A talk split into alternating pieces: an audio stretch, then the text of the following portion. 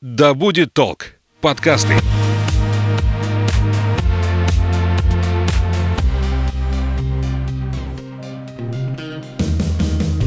Серия подкастов «Вне себя». Все о человеке и его развитии. Александра Михайловская и Мария Белышева поговорят о ресурсной и теневой стороне человека, о женской сексуальности и духовности, о красоте и здоровье тела, об успехе и трудностях на пути его достижения, а также о любви и ее поисках в этом мире. Всем привет! Я Александра Михайловская. Это подкаст «Вне себя», где мы говорим просто о сложной психологии человека. Наша сегодняшняя тема – любовь и ее проявление. Мы поговорим о любви, о способности и неспособности человека испытывать это чувство, какие виды любви и способы ее выражения существуют, в чем разница влюбленности и любви, и как открыть в себе способность любить. У нас в гостях практикующий психолог, руководитель школы красоты и здоровья и клуба осознанных женщин Мария Белышева.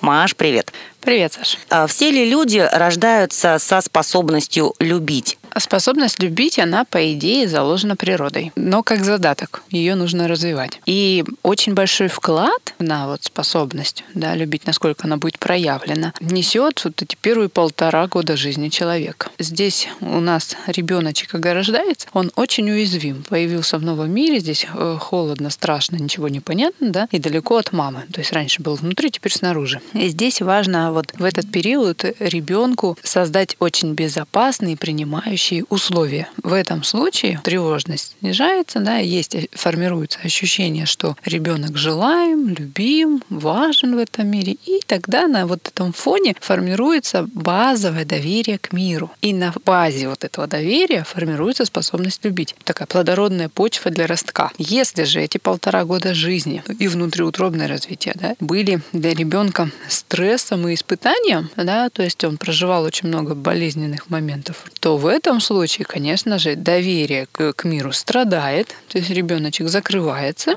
и формируется недоверие к миру, да, то есть такое закрытое сердечко. И на этом фоне способность любить, она прячется. То есть человек начинает действовать не столько уже сердцем, сколько головой. То есть способность любить это равно доверие к миру, к окружению? Нет. Что это такое тогда? Это такая, можно сказать, чуткость к людям, чувствование мира, чувствование людей, чувствование себя в этом мире. То есть это чувственный навигатор такой и стремление к людям в то же время. Не любовь в данном случае тогда что это такое? Можно ее как-то определить? Да, зависимость. Я думала, это отсутствие любви.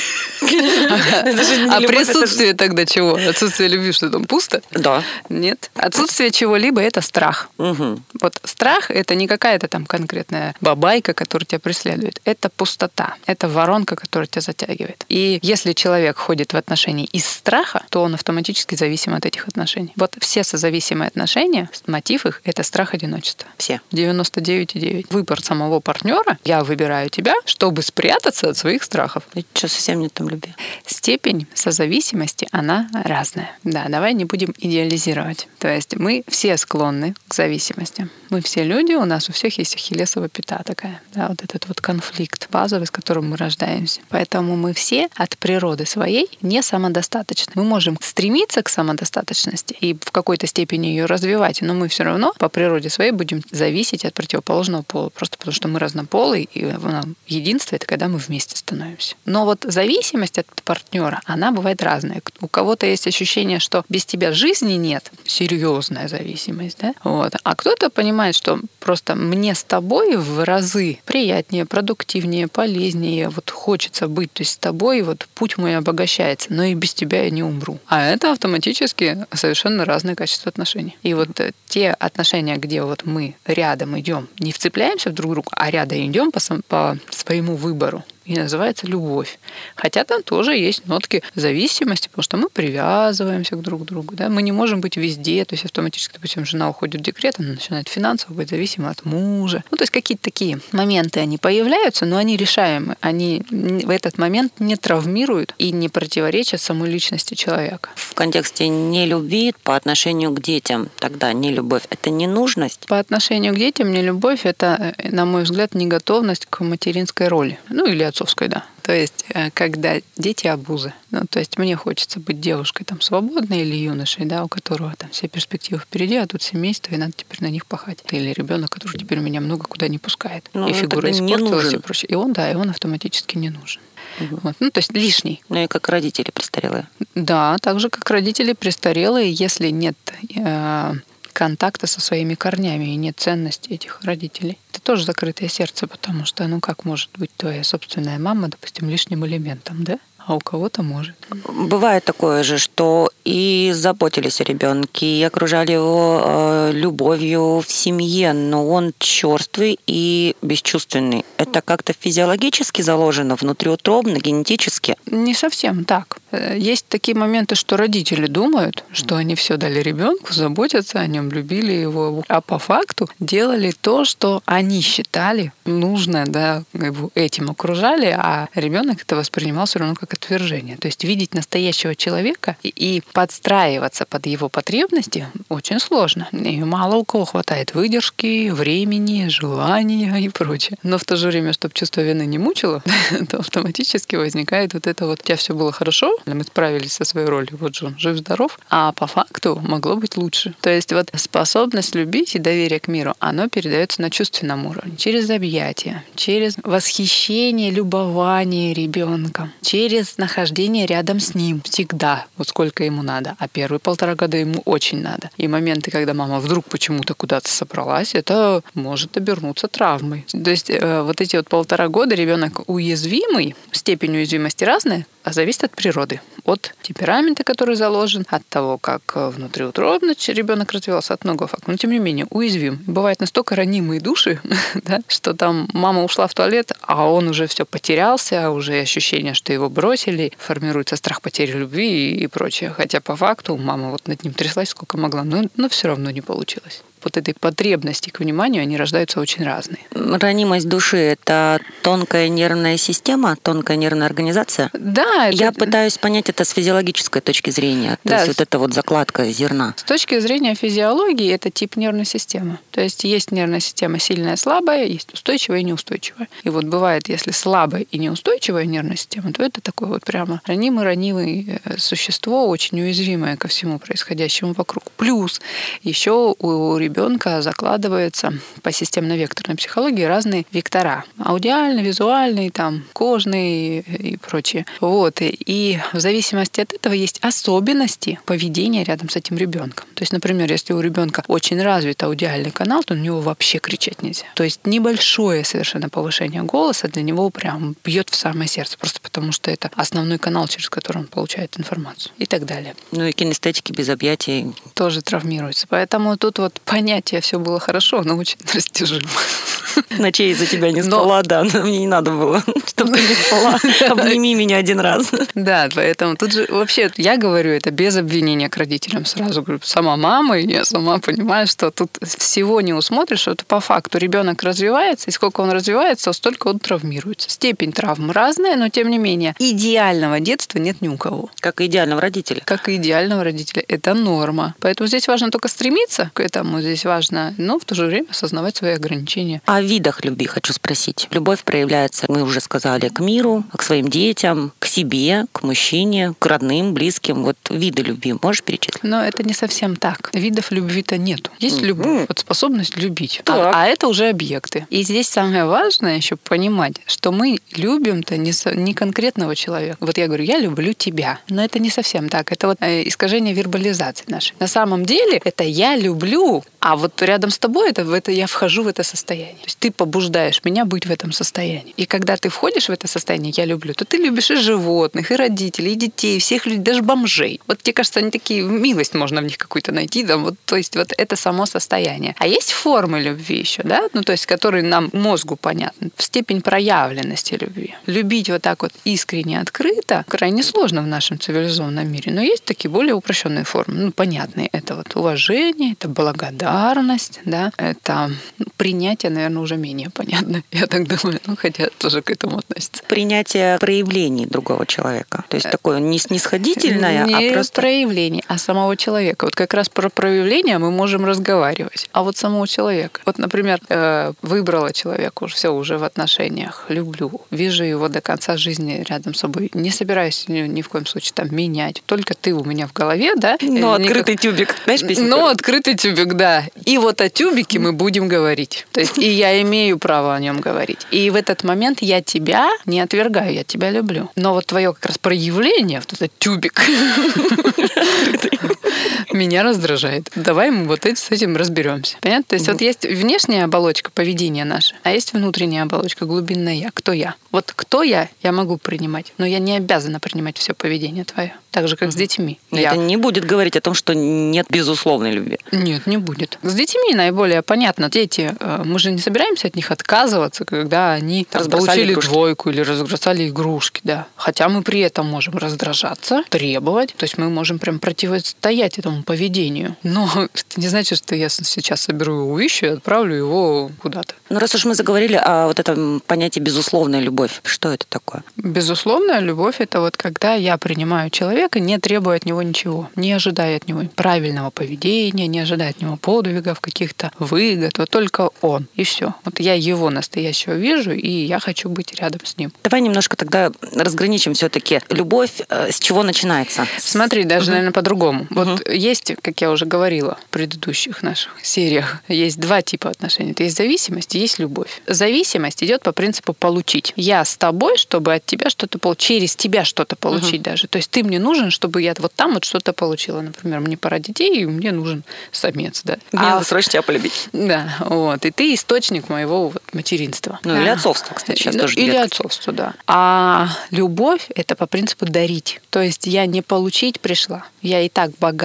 Я дарить пришла. То есть во мне много, и мне важно дарить, мне важно генерить. И вот когда два человека стремятся дарить, то есть стремятся внимательно относиться к друг другу, да, видеть их потребности, удовлетворять их, содействовать этому, то тогда это уже любовь. То есть и когда я дарю, я тоже обогащаюсь. То есть я вижу твои благодарные глаза мне в ответ, да, в радости, и в этот момент я тоже обогащаюсь. Вот в этом большая разница. Получается, начинается это все-таки с полноценности себя, то есть полюби себя, да, и потом дальше пошло. И да, и нет. То есть с полноценности себя, да, но не с любви к себе. То есть вот здесь важно понимать, что любовь к себе, она через людей приходит. Вот когда я развиваю все свои грани, да, и становлюсь максимально уравновешенной личностью, автономной, то есть я могу сама себя прокормить, я могу в одиночестве радоваться, я умею быть счастливой сама, без допов. Мне не нужен для этого никто. Но в то же время я понимаю, что с кем-то это будет совсем другой уровень развития меня. Да, И я иду вот за вот этой ролью жены, матери, хозяйки и прочее в отношения. И в этом случае женщина готова дарить. То есть ей есть что дарить. Она полноценна сама, она наполнена. И она может генерить любовь. Я начинаю дарить, транслировать любовь. И я в ответ начинаю получать благодарность в свой адрес. Ну, если это была истинная любовь. И вот напитываясь этой благодарностью, ко мне приходит любовь к себе. Через поступки, через проявления свои. Бывает же так, что ты готов, ты вот весь мир облагородить, и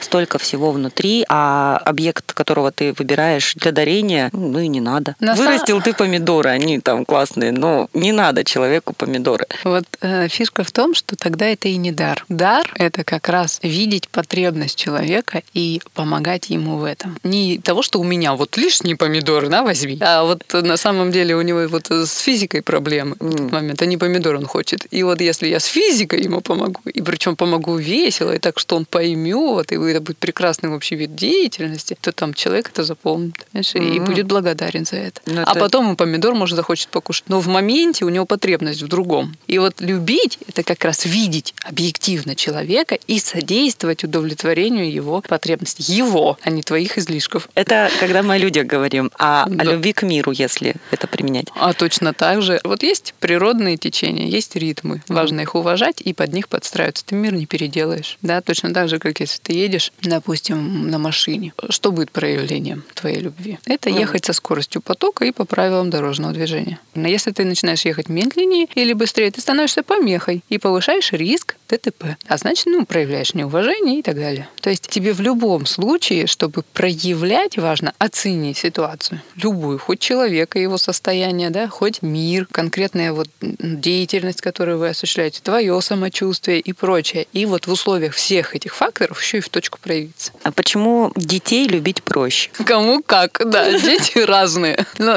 и мамы разные, и папы разные. Ну, мне проще детей. Ну, так вот, это тебе проще просто. Здесь вопрос в чем? Что есть такая закономерность, что, допустим, младенцы да, или маленькие дети, они умиляют всех. Да? Ну, ты, то есть, если вот в этом контексте рассматривать, то это химия, это гормоны, это наша биология. Мы угу. идем здесь по инстинктам, инстинкты содействуют нам. А вот если мы говорим про взрослые отношения, да, то тут инстинкты могут противоречить нам. Например, я чувствую неуважение в свой адрес, да, и я понимаю, что здесь нужно бунтовать, там, отстаивать, там, ну или уходить уже, все тут дело труба, да, но я хочу его. Вот страсть не могу. Вот. И, и вот эта вот борьба. То есть инстинкты за одно, я за другой головой. И что делать? И что делать? А вот здесь вот выбор. Ну, по-хорошему, нужно работать над тем, чтобы все центры работали едино, в одну сторону. Чтобы и инстинкты у наши, и голова, и сердце, все в одну сторону работало. Но если есть эти внутренние противоречия, надо с ними разбираться. Это первое. А второе, делать выбор. То есть любой выбор, который ты сделаешь в моменте, будет результат твоего опыта, ответственность. Дальше будешь делать следующий выбор, и следующий, и следующий. И отношения отношения, которые у тебя сейчас, та работа, которая у тебя сейчас, состояние здоровья, ну и прочее, это результат мелких повседневных выборов. И вот если тебе это не нравится, значит, с этим нужно разбираться. Или ты с гормонами выходишь, или ты с неуважением остаешься. Да. Любовь и творчество. Они из единого корня доверия к миру. Творчество — это проявление такого спонтанного детского, когда человек может проявляться спонтанно, только когда он в безопасных условиях. Вот. А в безопасных условиях, если он доверяет миру, доверяет конкретным людям, тогда можно и посмеяться, посмеяться, там, и еще что-то сделать казусно, и это будет нормой. А если не доверяет, то тогда и не генерация идей, тогда и проявления скомканные, фильтрованные головой. Поэтому доверие к миру — это единая такая плодородная почва и для способности любить, и для чувства юмора, и, и для творчества. Это корень один. Творчество в данном случае выступает как проводник для проявления любви внутри человека. Как инструмент. То есть творчество — это инструмент, через который можно вот дарить. Факт дарения всегда сопровождается творчеством. Проявление любви к себе, к партнеру, к детям, к миру. Там же есть разница определенная. В способах. В формах. Ну, в формах, да. То есть как я буду это делать, конечно. Тогда давай рассмотрим по порядку к себе. Любовь к себе с чего начинается? Здоровая любовь к себе — это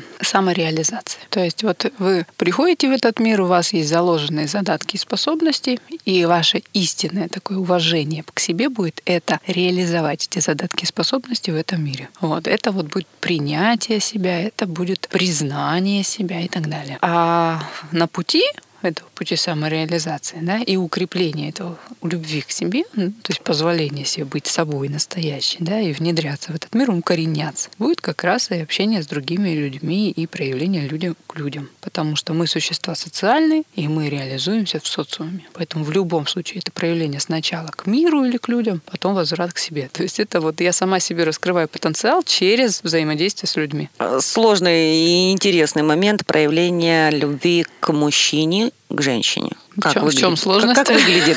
Нет, ну скажешь, а можно же просто сидеть, смотреть, я люблю тебя, все, ты, ты, и, и все, и ты чувствуешь это. Но важно же об этом еще и сказать и показать партнеру. У нас есть цепочка, да, такая мысль, слово, действие. То есть мысль это внутреннее состояние, которое человек проживает. Я туда вкладываю чувства и идеи, и вот все. Ну, то есть это внутренний мир. Его не видно, его сам человек да, воспринимает. Есть слова, которые человек потом проявляет из этого состояния. И потом есть действия. И, конечно же, в идеале здорово, когда вся эта цепочка, она синхронизирована, то есть она не противоречит друг другу. Я что чувствую, то я говорю, что я говорю, то и делаю. Тогда соответствующие результаты. Безусловно, проявление любви то же самое. То есть просто мыслить об этом. Но, во-первых, на самом деле и невозможно, потому что на это все равно сразу генерится энергия, ее нужно куда-то реализовывать. Стихи писать. Ну, стихи писать, ну да, их потом все равно же озвучивать стоит. То есть здесь, да, для того, чтобы человек увидел твои чувства, их важно важно проявить. Проявлять их можно и словами, и действиями. Здесь вопрос уже больше уникальности самого человека, в адрес которого ты собралась проявляться. Потому что кто-то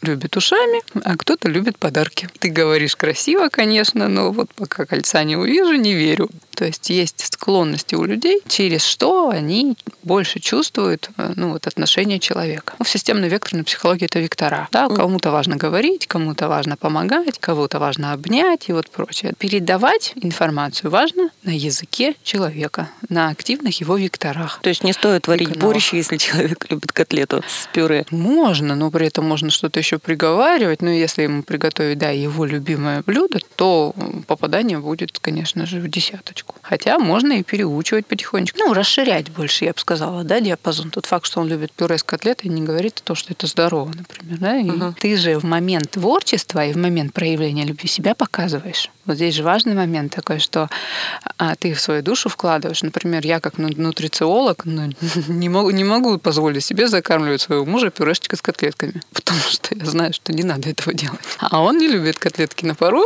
или еще что-то. Ну и вот начинаешь создавать, да, средний какой-то вариант. Где-то тут котлетка на пару, где-то салатик просто овощной добавляешь к этой пюрешечке, хотя бы, чтобы минимизировать влияние и прочее. То есть ты и себя показываешь, и свою позицию, да, и в то же время показываешь, что ты для него это делаешь, что ты его вкусы учитываешь, и это значимо. Влюбленность – это же не любовь еще. Нет, это не любовь. Влюбленность – это гормоны, это наши инстинкты, это химия организма, то есть нас тянет. Вот. Это такая некоторая даже отрыв от реальности. Вот. И влюбленность, она всегда заканчивается. Есть фильм «Любовь живет три года». Вот не любовь, а влюбленность. Да, это такой максимальный срок продления влюбленности. То есть она всегда закончится.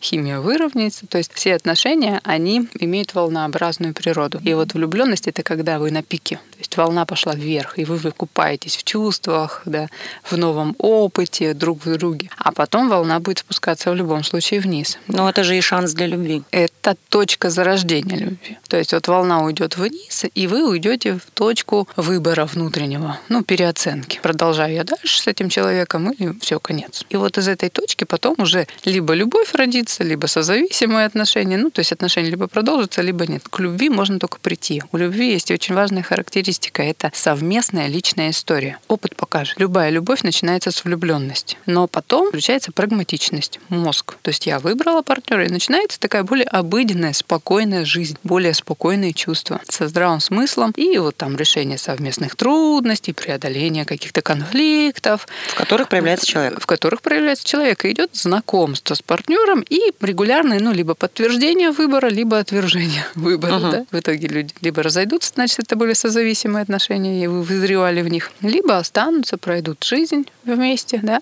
Может ли быть такой момент у человека, когда его сердечко закроется вот навсегда? Или все-таки пока человек жив, у него вот этот шанс открыть сердце и научиться любить, он есть? Может быть, это выбор человека. Выбор, к сожалению, бессознательный. То есть вот есть такой момент, допустим, как смерть, да? А смерть это тоже выбор человека, бессознательно. Вот именно в этой точке, в этот момент встать, чтобы на тебя упал кирпич. Ты выбрал это место. Хотя не знал, что кирпич упадет, да, и прочее. И момент смерти, ну, с точки зрения твоей личной истории, он тоже разный. И вот часто бывает, например, когда происходят трагедии в личной жизни, когда рушатся все эталоны, после вот таких трагедий люди могут не оправиться. Они могут закрыться и потихонечку закруглять свою жизнь, то есть уходить в болезни. Так бывает, к сожалению. Ну, пока человек жив, у него есть все-таки это. Шансы есть всегда но это выбор человека. Не каждый человек после трагедии готов снова открыть сердце. Если трагедии не было, то все в разы проще. Но опять-таки,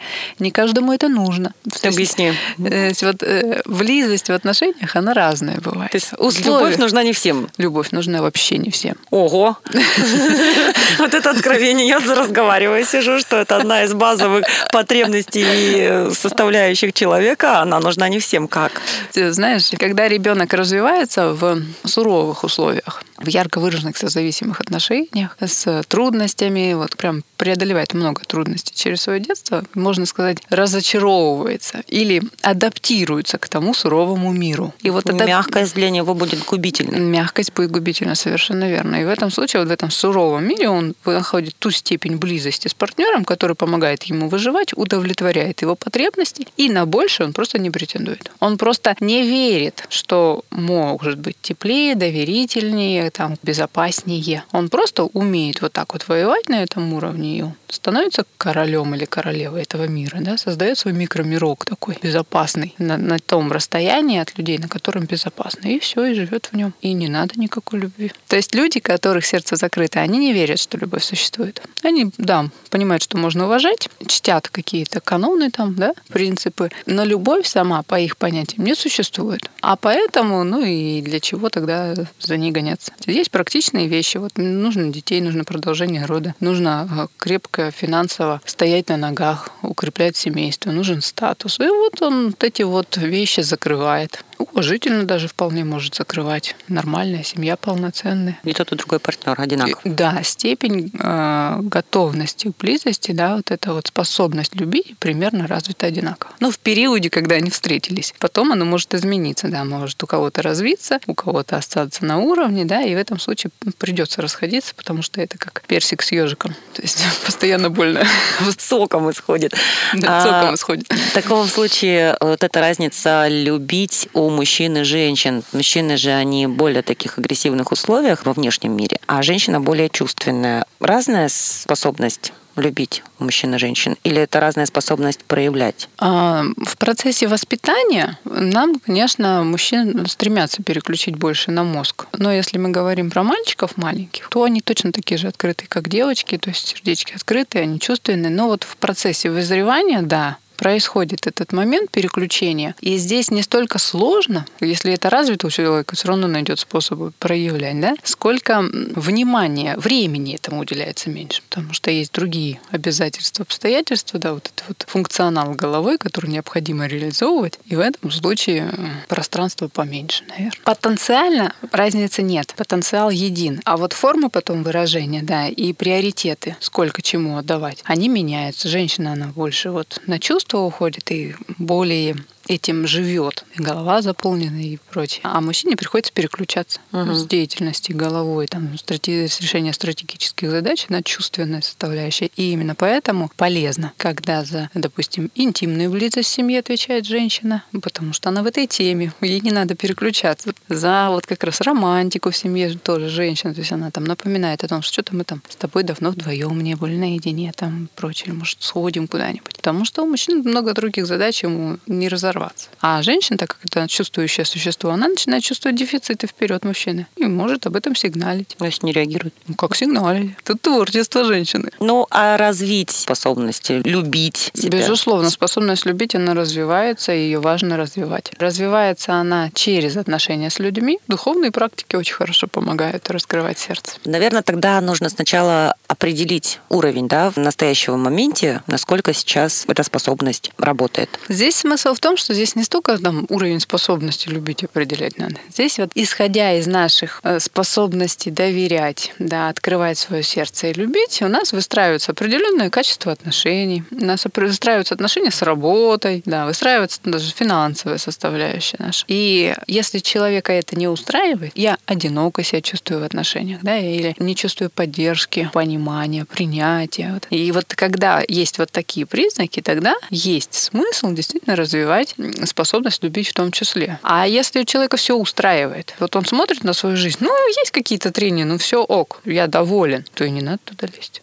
духовные практики, ты сказала. Как это? И что еще? Вот духовные практики и служение людям. Две формы основные, которые будут способствовать развитию способности любить. Очень хорошая форма служения, ну, для таких самых закрытых, да, скажем так, это ухаживать за людьми, прямо идти там в дом престарелых, ухаживать за бабушками, дедушками, ухаживать за э, детьми. детьми, да, детские дома идти, усыновлять детей. К животным К Или все-таки животным, к животным, да. Животные очень хорошо способствуют развитию способности любви, потому что они, как дети, умеют, безусловно, принимать. А этот опыт, он бесценен. Вот для человека с закрытым сердцем, вот этот вот опыт, что на тебя смотрят как на полубога, но он раскрывает сердечко. Это, это великое счастье, великий такой прям прорыв в чувственном, как раз сердечном опыте. А духовные практики это медитация, это дыхательные. Йога, цигун, даосские практики, да. Медитации, динамические медитации, разные формы, но они все направлены на единство трех центров, а автоматически заблокированные центры будут раскрываться. Самое крепкое состояние человека — это состояние с крепкими корнями, то есть вот именно вот эта чувственная связь со своими предками, да, своими родителями. Это социальный контакт с людьми, то есть вот как раз завязка связка душевная с теми, кто меня окружает. Друзья, коллеги, партнеры, муж, жена. Просто вот. встречающиеся люди. Да, и прочее. И плюс еще деятельность, которая тоже побуждает к жизни и порождает любовь. Да? Наставничество, мастерство. Вот когда человек всеми этими тремя центрами вкушает жизнь и любовь, то это самое крепкое и здоровое состояние, к которому только можно стремиться. Как внешне выглядит любящий и любимый человек? Любящий. Спокойно, твердо, ну, можно сказать, с легкой легкой улыбкой, вот такое оптимистичное отношение к жизни. И здорово. Э, любовь, она не громкая, но она уверенная, такая статная э, и а, на высоких волнах которую чувствуют немногие. Она даже может быть не престижная, но mm. вот именно такая, в ней много жизни, как коренастая. Когда человек пытается громко заявить о наличии этой любви, о чем это говорит? Это говорит... Ну, я к тому, что сейчас это популярно в социальных сетях и прочее, на показ. Это говорит о стремлении человека жить на показ. Да, то есть это может быть и склонность к демонстрационной сексуальности, внешняя картинка успеха, то есть важно, чтобы я внешне а, выглядел очень круто. Либо это может быть страсть, да, то есть человек переполнен этими чувствами, они из него выливаются, и вот он ими плещет во все стороны. Но здесь тоже важно понимать, что, ну, скорее всего, человек просто неустойчив внутри, да, то есть как раз не хватает этой самодостаточности самодостаточности, твердости, уравновешенности для того, чтобы более размеренно проявлять свои чувства. Счастье и любовь э, любят тишину. Оно? В том числе. Ну, картинки бывают разные, но они, они не амплитудные, это точно. Вот созависимые отношения, они очень амплитудные. А от эйфории до полного краха. А любовь, она более с мелкими волнами, длительными мелкими волнами. Во времени дольше. Во времени, да, безусловно. Конечно, так не, не охватишь и в одном подкасте не расскажешь. Я напомню, сегодня тема нашего подкаста была «Любовь и ее проявление». А, мы говорили об этом базовом чувстве да, человека. Таком, базовом стремлении, да. Таком важном. Любить это всегда классно. Желательно на всю жизнь. А говорили мы с Марией Белышевым, практикующим психологом, руководителем школы красоты и здоровья и клуба осознанных женщин Маша, спасибо. Спасибо тебе, спасибо слушателям. Я желаю вам любить, любить и быть счастливыми. Серия подкастов «Вне себя». Все о человеке и его развитии.